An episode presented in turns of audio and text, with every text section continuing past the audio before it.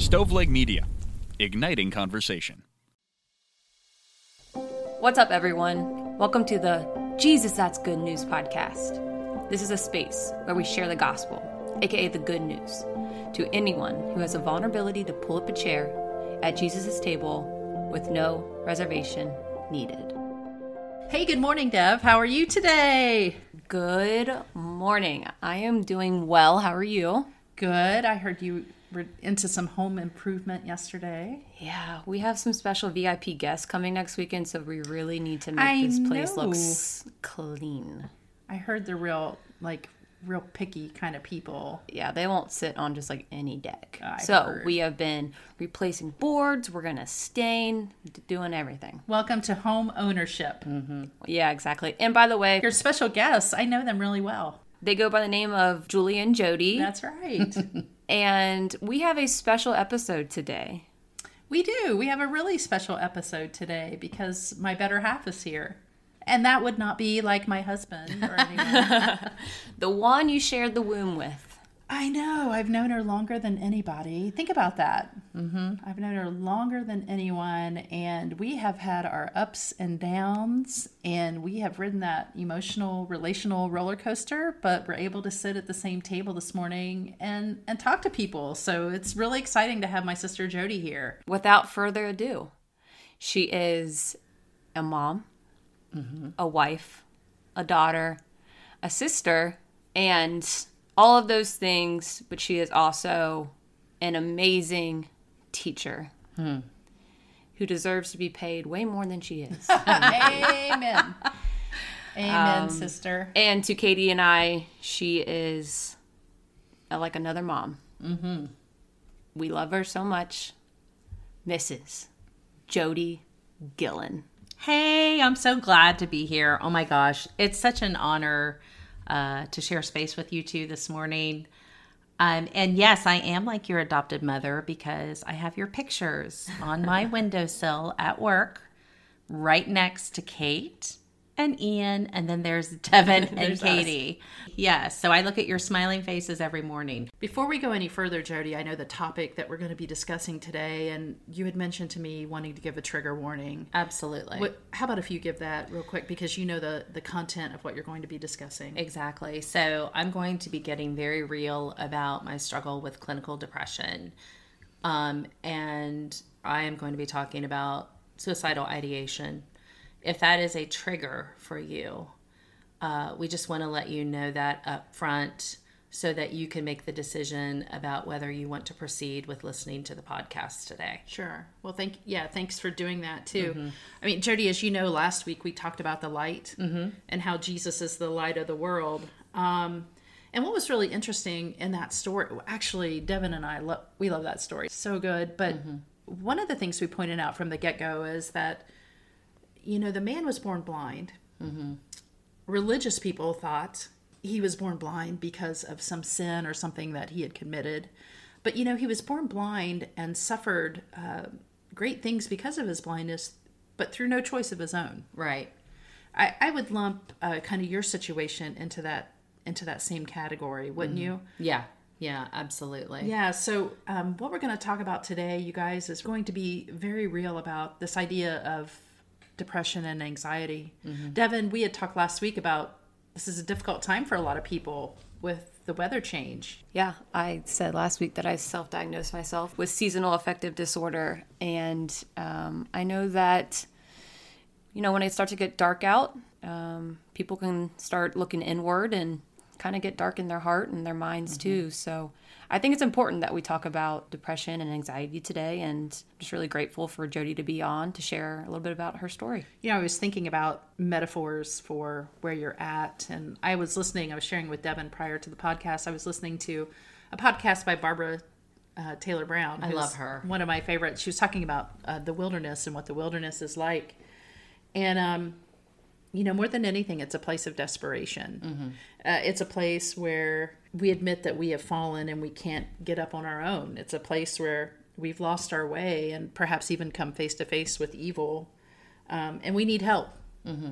And a lot of times, the church will tell you that if you know if you have enough faith, and I know you're going to talk about these falsehoods, Uh, if you had enough faith, Jodi, you wouldn't be struggling and you wouldn't need help. But we want you today to help redefine what the wilderness feels like and what and how to survive in the wilderness and, and knowing that it's okay to ask for help when you are in the wilderness despite what maybe the church would say. So i'm just gonna devin what do you think? Let's turn her loose. Yeah, I was going to say, why don't we start from the beginning, if you if you don't mind, of just a little bit about your story and when you first noticed um, maybe that you were struggling with with mental health.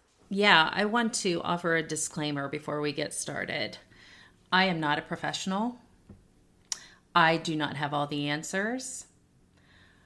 I can only share my experiences and be truthful about them, and I can listen to others.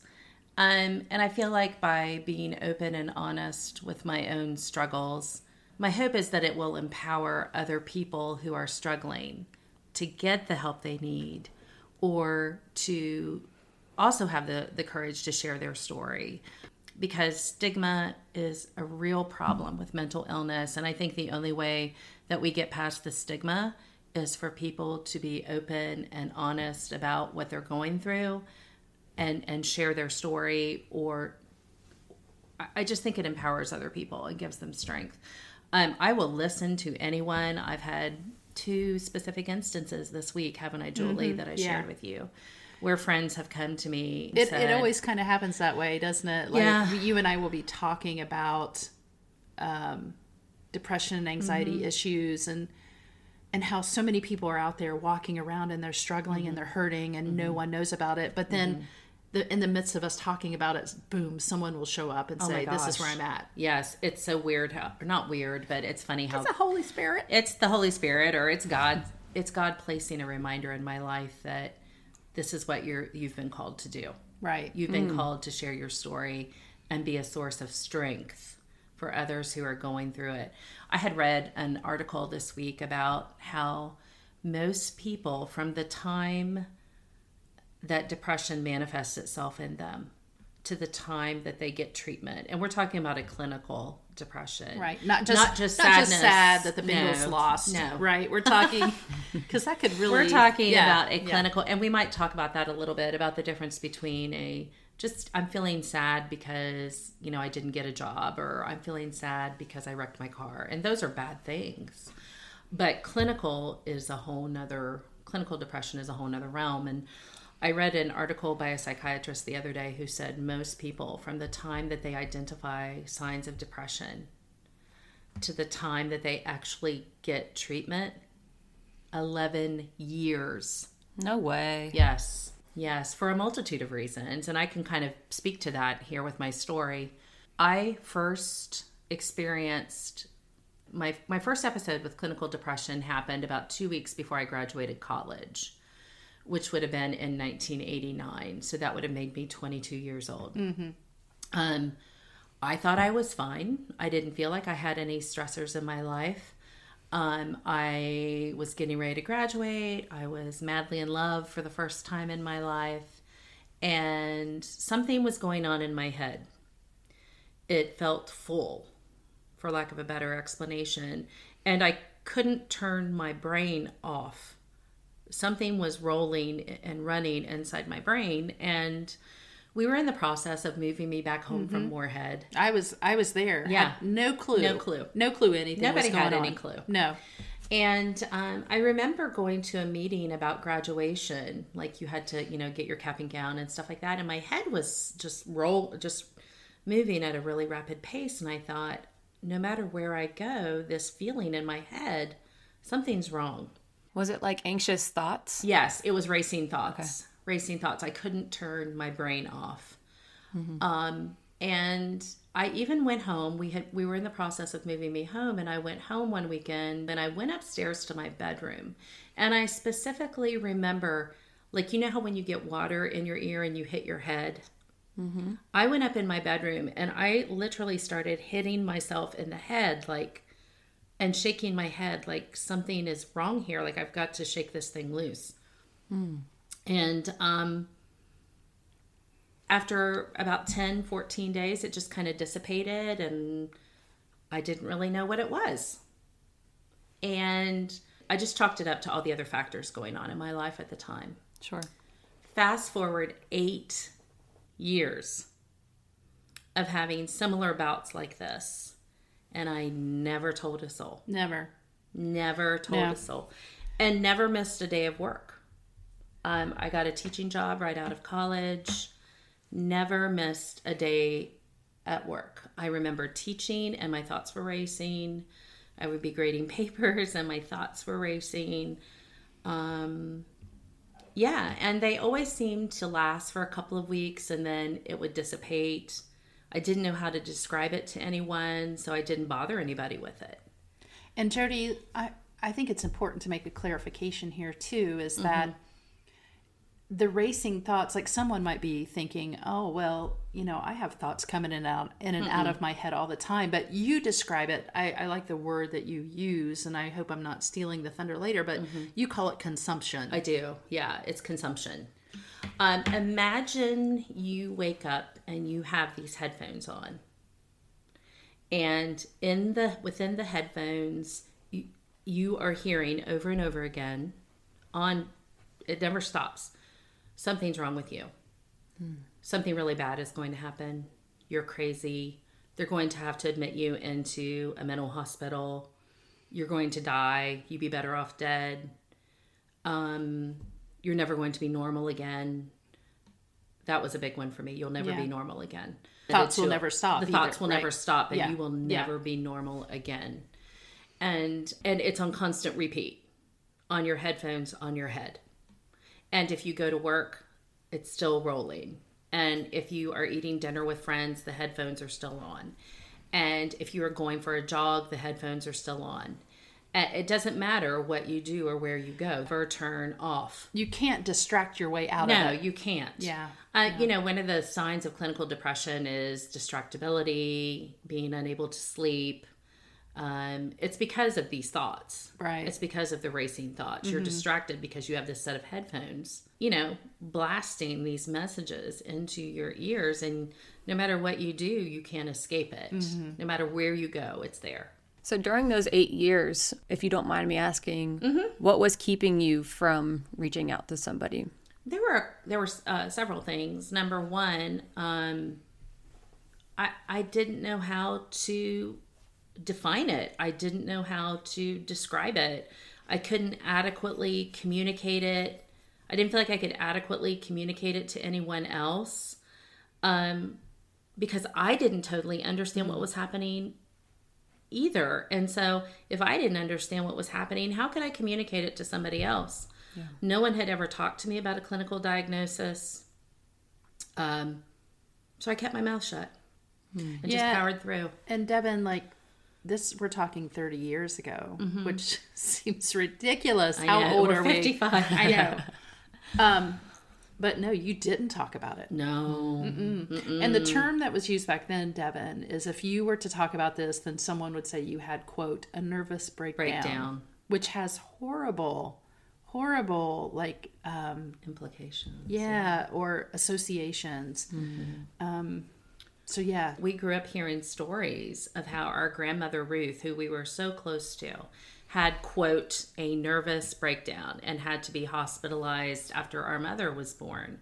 Well, looking back, our grandmother, who was a strong, educated, amazing woman, um, had two babies within what 14 months. She wa she had postpartum, Yeah, absolutely. but nobody knew back then about par- postpartum depression. And now we can look back on that and say, oh my gosh, you know, five months after she had my aunt, she got pregnant with my mom and then had another baby. So, yeah, we grew up hearing those stories about how grandma had a nervous breakdown mm. and it had terrible stigma Yeah. terrible implications. And me being a perfectionist and wanting everyone to think very highly of me, I saw that as the pinnacle of failure. And Jodi, you know, Devin, you've known Jodi long enough to know she's not saying that from a um, from a haughty Or a pride Self- spot. No. It- no, no, It's just uh, uh, it's, Her Enneagram too. And her, Yeah. It's a two. She's a two. Yeah, she's a two. Yeah, ironically, I saw my uh, physician on Friday for my um, six month mental health checkup. and my medication checkup. And we were talking about Enneagrams, and he said, Jodi, you quote, his quote, you ooze, you ooze Enneagram 2, um, and, and you ooze this desire to want to help people. So, uh, yeah, I'm definitely an Enneagram 2. Yeah. You know? But, um, yeah, so that was eight years of suffering in silence. Yeah. And Jodi and I at that time had our ups and downs. Sometimes we were close, sometimes we weren't. We're not at the stage we are now, or we weren't at the stage we are now. But still, I had been with her longer than anybody else. Not a clue. Mm-hmm. Not even a clue. You know, if someone has, um, you know, suffers from anything from diabetes to a broken arm, I mean, mm-hmm. there are concrete words for that, mm-hmm. right? And a concrete kind of diagnosis for that. And you can say, oh, I hurt my, you know, I fell the other day and I hurt my arm. And that makes sense to people. But how do you say to them, I woke up this morning and my brain's not right? Yeah. That's why people engage in self harm. Um, if they cut themselves, okay, that I can feel that. I know what And that that is, makes and, sense. and that makes sense to Yeah. me. Um, what's going on in my head does not make sense to me, Mm-hmm. and so you're looking for anything that will explain what's going on in your head. Sure. So, Jodi, can you talk about when there was that moment of, I don't want to say breaking point, but in your words, when everything kind of came to a head for you? Yeah, it was 1997, January. I had not slept normally in six to eight weeks. Um, my mind was racing so bad. Uh, I, I might fall asleep about 4 a.m. and um, then get up. My alarm would go off at 6 and I'd go to work. This had been going on for about six weeks. I was not eating. I, I was hiding food under napkins at work. I was throwing food away, and anyone who knows me knows that I mean, I love to eat. Nothing's better than a good meal with friends and family. Everything was starting to shut down. I wasn't sleeping, I wasn't eating, the classic signs. And I called, we were we had a snow day, and I called my family physician. And I said, I'm having trouble sleeping. And I remember the nurse on the line said, This may be indicative of a mental health issue. And they said, You need to call a counseling center. They did, they offered me no help. And I got off the phone and I was very distraught. And I called a counseling center about 20 minutes from here. And they were like, we can see you in a couple weeks. And I thought, oh, okay. And I booked the appointment. Later that evening, I started pacing my house. Now, mind you, um, my husband had no idea. I was the consummate actress. My husband had no idea that anything was wrong. He had no idea that when I was driving home after work, I had uh, picked out a telephone pole on the drive home that I could potentially crash my car into. Um, and I remember thinking I was driving home and it was snowing lightly one day, and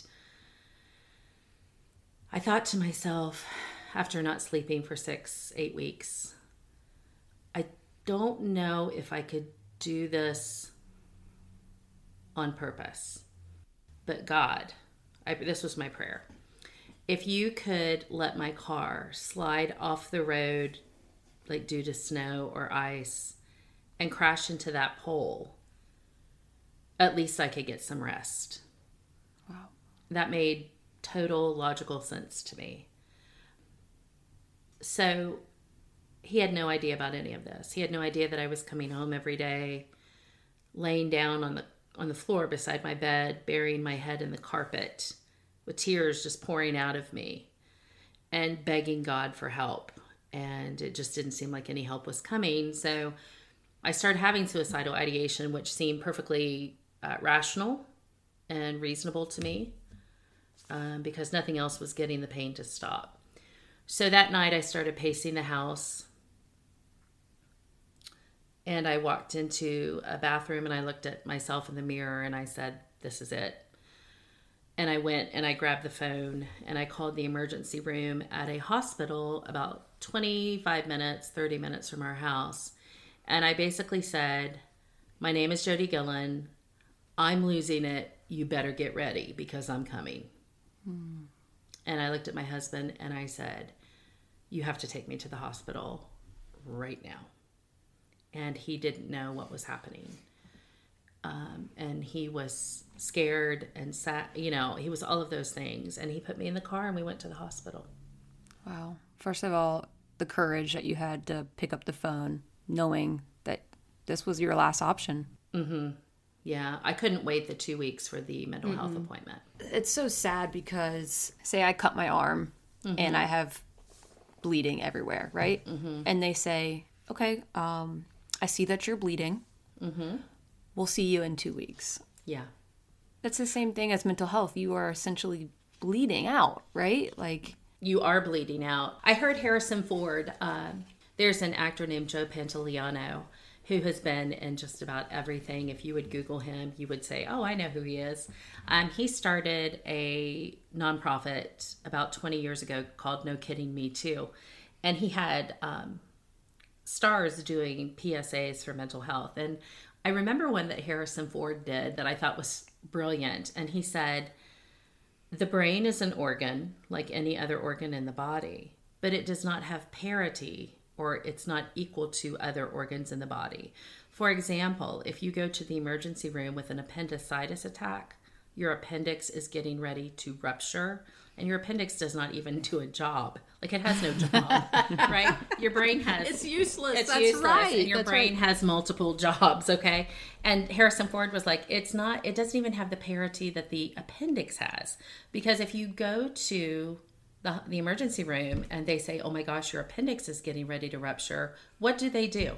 take you to surgery immediately. Immediately, you go to an emergency room basically with the same problem with your brain, which is an organ of your body, and say basically, you know, uh, my brain is getting ready to rupture.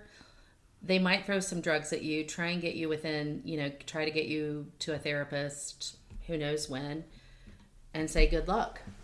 Yeah. Yeah, I follow a brand who I take their supplements, Alani Nu, and one of the co-creators, um, he's in the midst of dealing with mental health battle and mm-hmm. very open about it on his Instagram, but he ran into the same thing. They were in Hawaii on vacation, family vacation, and um, they they quote have it all, right? They mm-hmm. built a business from the ground up. They have mm-hmm. two beautiful kids, one on the way, a home in Florida. They're building one in Colorado. I mean, quote the dream life, right? And he hasn't been sleeping. He's not eating. He's going through it right now. And he was sharing his story about how he went to the ER in Hawaii and they sent him home with melatonin. Oh my gosh. Oh my gosh. So it's just amazing how there's not immediate treatment for people who are truly hurting. And what's sad too, this is Julie talking, by the way. Jodi and I sound very similar on this podcast. People might have a hard time distinguishing, but Jodi, we were talking, um, like you said earlier, that people have reached out to you just this week. Yeah. And we were talking about, um, and you mentioned it earlier when you were looking for help, you know, about having to wait maybe so long. But currently, Devin, like the waiting period has only gotten worse. You were talking to, uh, Yes, out of respect, I will. There's an individual who's struggling right now, and a family member came to me um, expressing major concern. And long story short, they called the family physician to tr- because I said start with your family physician to get help. Um, I'm not a doctor, but this person's symptoms sound very much like clinical depression. So they called the family doctor. The family doctor said we can see you at the end of October and then the therapy center that I I did nine years of therapy in total. Um, the therapy center that they referred uh, the person to said they can get uh, this person in in May or June. and that the waiting list is what? There's one another um, counseling center has a waiting list of over 300 people. Wow. That's an issue. It's a problem. We It's have a big problem, It's yeah. a huge problem because finally, maybe people are starting to say, "I need help," Sure. Right. and it's not available. That scares me terribly. So, Jodi, you went to the ER that night. Mm-hmm. And then can you kind of tell us what happened next? Yeah, I was very. Um, I told them, you know, how I hadn't been e- uh, eating or sleeping. They took blood, of course. They tested me for multiple sclerosis, um, and all these other things. And I'm like, I know what this is. Like, I'm pretty sure I know what this is. I could hear the doctors talking about me in the hallway outside the curtain because at that time they just had you were in a curtained off area in the emergency room. And they're like, she's very lucid, she's very intelligent. Let's give her something to help her sleep. Uh, they gave me a, a, a benzodiazepine to help me sleep. And um, they were able to bump up my counseling session. And then they contacted my family physician, who I got into pretty quickly, and he prescribed uh, SSRI, which is a, a type of antidepressant. So I went home and slept that night for the first time. I think I got like five or six hours sleep with the help of a, a, a, a- a medication. And I was at work the next day. So that's that's what happened, and so that started my journey. Um, I started taking an SSRI. Um, I don't like to name medications because different medications work for different people. So I, I don't want to say, well, this medication worked. You know, there are certain medications that worked for me, but it may not work for somebody else. Right. So I am a big believer in medication because I feel like God gave scientists the ability to come up with something to help those who are struggling. Just like He allowed scientists to discover insulin, He enabled scientists Sure. and lab techs to discover SSRIs to help people who are struggling with this brain disease. Yeah. I don't want to really call it mental illness. Like it's a brain disease. Hmm. I think mental illness, saying that someone has a mental illness, it sort of implies that a they could have control over it if they really wanted to, hmm. right? Just snap out of it, kind of thing. And it also implies some kind of spiritual deficit or character deficit. And I don't like that. Mm-hmm. I have a brain disease, which is totally different. That, like other diseases, is Uh-huh. is chemically based, Yes. and there can be exacerbating factors too, right, Jodi? Sure, like stress and Oh, and sure. Mm-hmm. and and past experience can can like add to that or adjust even brain chemistry. Sure. Yeah. Yeah. Um, Like you don't say to someone um, who has cancer, "Oh, he's cancer," or you don't say to someone, you know. I guess what I'm saying is like you say someone has clinical depression, you don't say they're depressed. Uh, you don't say he's schizophrenic, you say someone has schizophrenia. You don't say, oh, he committed suicide. You say, oh, she died by suicide. right. Um, The way we talk also contributes to the stigma. Yeah, the it's easy to slap a label. Oh yeah, he's he's bipolar. Sure. She's bipolar. No, she's not bipolar. She has a brain disease called bipolar disorder. Mm-hmm. There's a big difference. That's important to talk about. That's important for erasing stigma. So, Jodi, knowing that you grew up in faith, and then from the beginning of you knowing that you are needing help to where you are in the middle of telling your story, how does God and your spirituality play into your journey with mental health?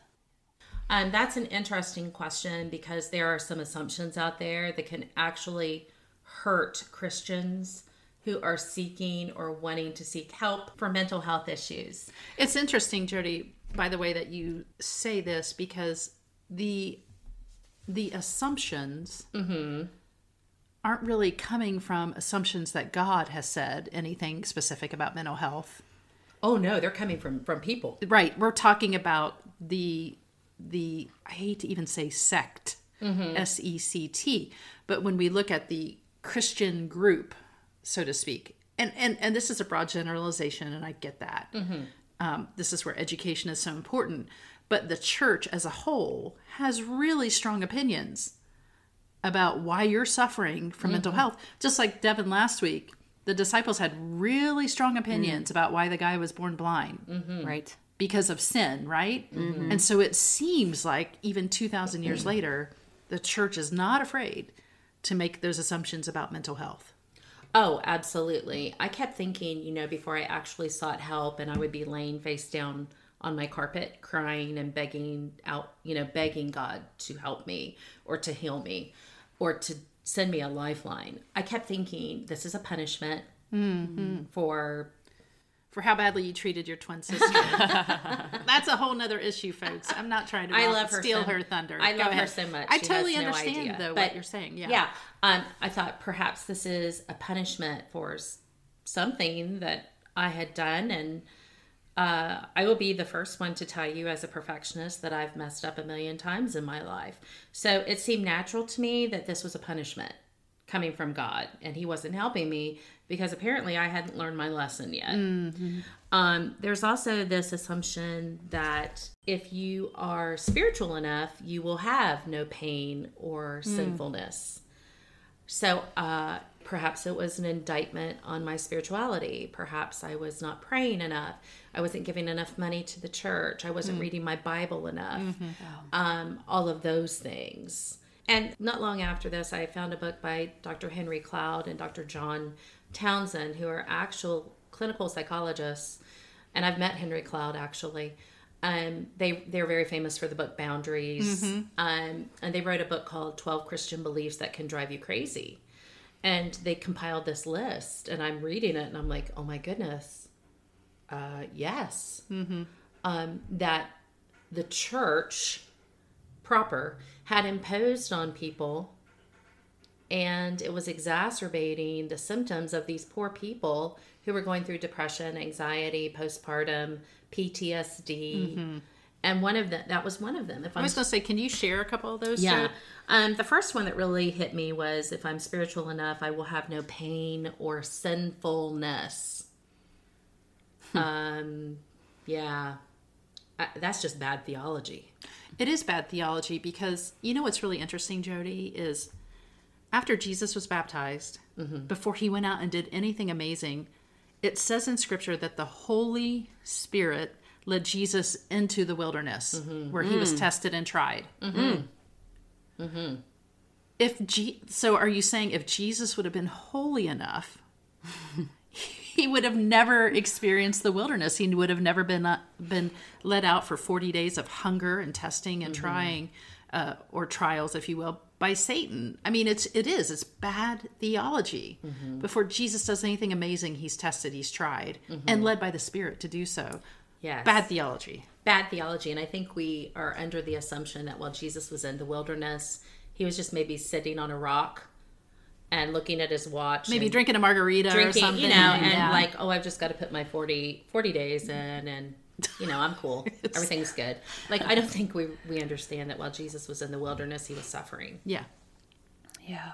you know mm-hmm. so that was that was one assumption that dr cloud and dr townsend addressed in their book this next assumption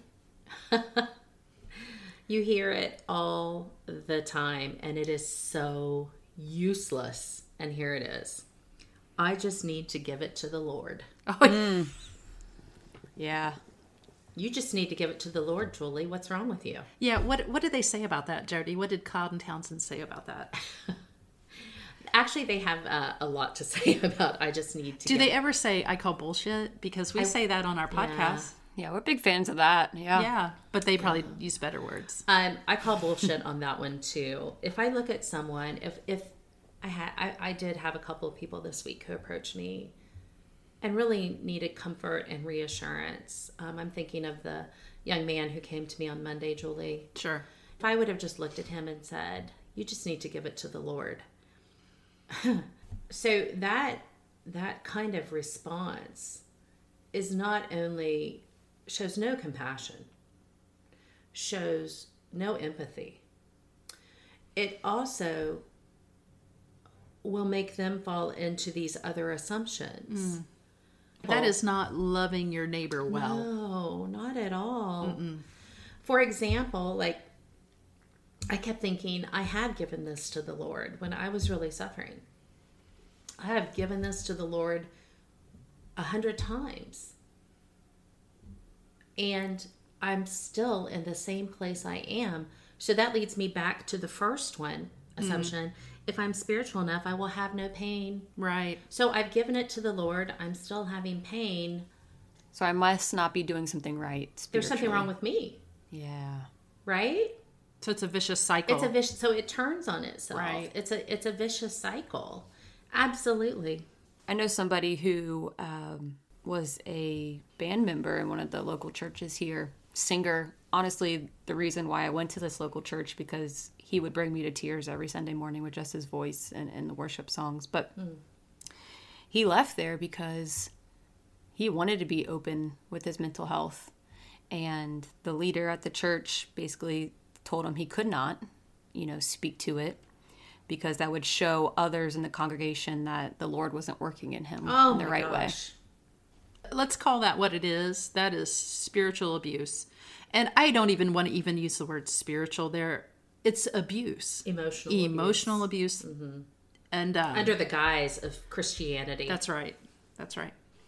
I follow uh, a lot of contemporary pastors on social media Mm-hmm. who really have their act together in terms of addressing mental health issues within their congregations.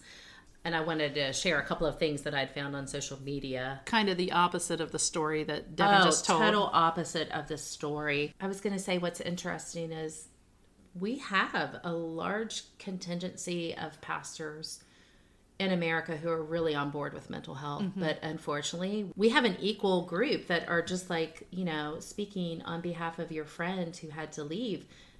There are people out there that are still being traumatized by the church for being open and honest about their mental health issues. A pastor that I follow out of New York City, out of I think Rich Villodas is in the Bronx or Brook. I think he's in Brooklyn. And one of his, I want to share one of his quotes. yeah, I saw this the other day on Twitter. It's, It's so good. amazing. And like I said, or or like you said earlier, Julie, it's like we were we knew we were going to talk about this, and then all of a sudden, my Twitter feed is flooded by these pastors about mental health issues. But Pastor Rich said one of the great tragedies of depression is the isolation and shame people carry as a result, which is true.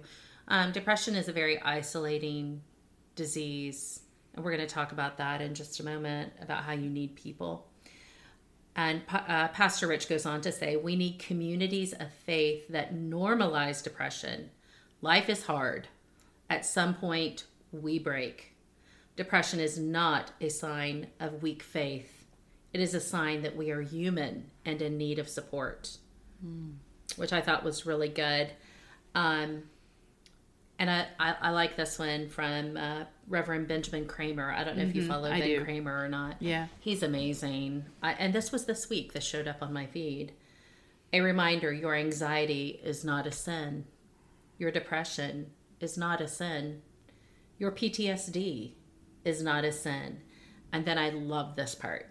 What is sinful is when someone adds to your trauma by telling you that your anxiety, depression, and or PTSD reveals a lack of faith in God. That's good news. We that is that is is, great news. news. And what's sad though, Devin, is I think it's a painful truth, Jodi. What you said, it's almost like warring factions. Oh, yes, of absolutely. the one side of the church saying we need to normalize this and and having the grace and the compassion mm-hmm. right to address those issues and then you have this ridiculous other side that you're that the gentleman you mentioned earlier devin i cannot even begin to wrap my mind around that situation or even think about the mental gymnastics that poor fellow Oh. has had to go through cruel. to try to figure this thing out Absolutely cruel. Yeah, yeah. Absolutely cruel. I mean, it makes me want to like when we get done, like, can you please give me his his email and I'll shoot him an email and he can talk to me about I, I I'm just heartbroken. I am literally heartbroken for people who are going through that. right yeah Um, the next assumption that I wanted to talk about was if I have God, I don't need people. Hmm. That's isolating. Because, you know, when Jesus started his ministry, he said, I got this. I'm all by myself. I don't need anyone else. What's a disciple? I don't need them. It's so counterintuitive to what Christianity is. It's like we, I mean, you said it on the podcast. I've heard our good friend and former pastor Steve Good say it a million times. There's no such thing as a Lone Ranger Christian. We all need our people. Mm-hmm, We all need our people. And I think about, I, I know Dr. Cloud and Dr. Townsend referred to this scripture, and I will talk about it now too. You know, um, when Jesus, that, you know, mm, This is powerful. Yeah. I know where you're going with this. Yeah. this. That's a twin thing right there. It is. We have a little bit of ESP going Yeah. right now. Yeah. after the Last Supper, you know, and Jesus is heading to Gethsemane because he knows what's coming and it's going to be bad. And he he wants to go pray in the Garden of Gethsemane. And what does he do, Julie? He asks three of his besties to go with him. It is the darkest night of his soul. Yeah. And he says to them, basically, I need you to stand watch with me because my soul is so burdened. Mm-hmm. I don't know if I'm going to make it. To the point of death. to yeah. the point of de- my soul is overwhelmed to the point of death. Yeah. Keep watch with me. Yeah. So he invites these three men, Peter, James, and John, I believe. Yeah. yes, to come with him on what he knows is the darkest night of his soul. And he invites them into that. I mean, it's a it's horrible what Jesus is facing. But for him to model, I'm in deep sorrow. I have to have you with me. Mm-hmm. He is God. I mean, like, Jesus is the Son of God. Right. And he is saying, I need my people. And you know what's interesting is Jesus knows that those three men can't change What's what, what's about to happen. They have no quick answers. They mm-hmm. have no ability to fix anything, but he needs their presence. Mm-hmm. Oh, wow. Is presence a gift? Oh, my goodness. Presence and listening. Hey guys, Devin here. I just want to jump in to say that Julie and I made the decision to break this podcast up into two different episodes. Jodi is doing such an amazing job speaking her truth, and we want her full story to be shared with you all. So we're going to pick back up with Jodi next Wednesday. Thanks for listening in, and never hesitate to reach out. Be well, friends. In the new podcast, Reformation Abroad, you get immersed in the story of a prison crew in outer space on a work release program. But once the crew discovers a dark secret, they find that their lives may be in danger. Here's a quick taste of Reformation Abroad. This is Chief Engineer Kowalski. The Abari requests immediate assistance at X-Ray Tango Echo 499. Come on! We have to go now! Hello, team lead. Please call me King. King ran the biggest crew in Cook County Jail. Going after that ship was a total mistake. This is the official statement, and you will do well to stick to it. I'm gonna leave you all in five if you don't get back to the pod. Gonna kill us all. Cam, I think we've got bigger problems right now. We are a voice in the darkness. The only hope out here on the tide line. How did this get so out of hand? Let this horse run. Guys, I really don't think this is a good idea! Check out Reformation Abroad, a fun, immersive science fiction audio drama wherever you listen to podcasts.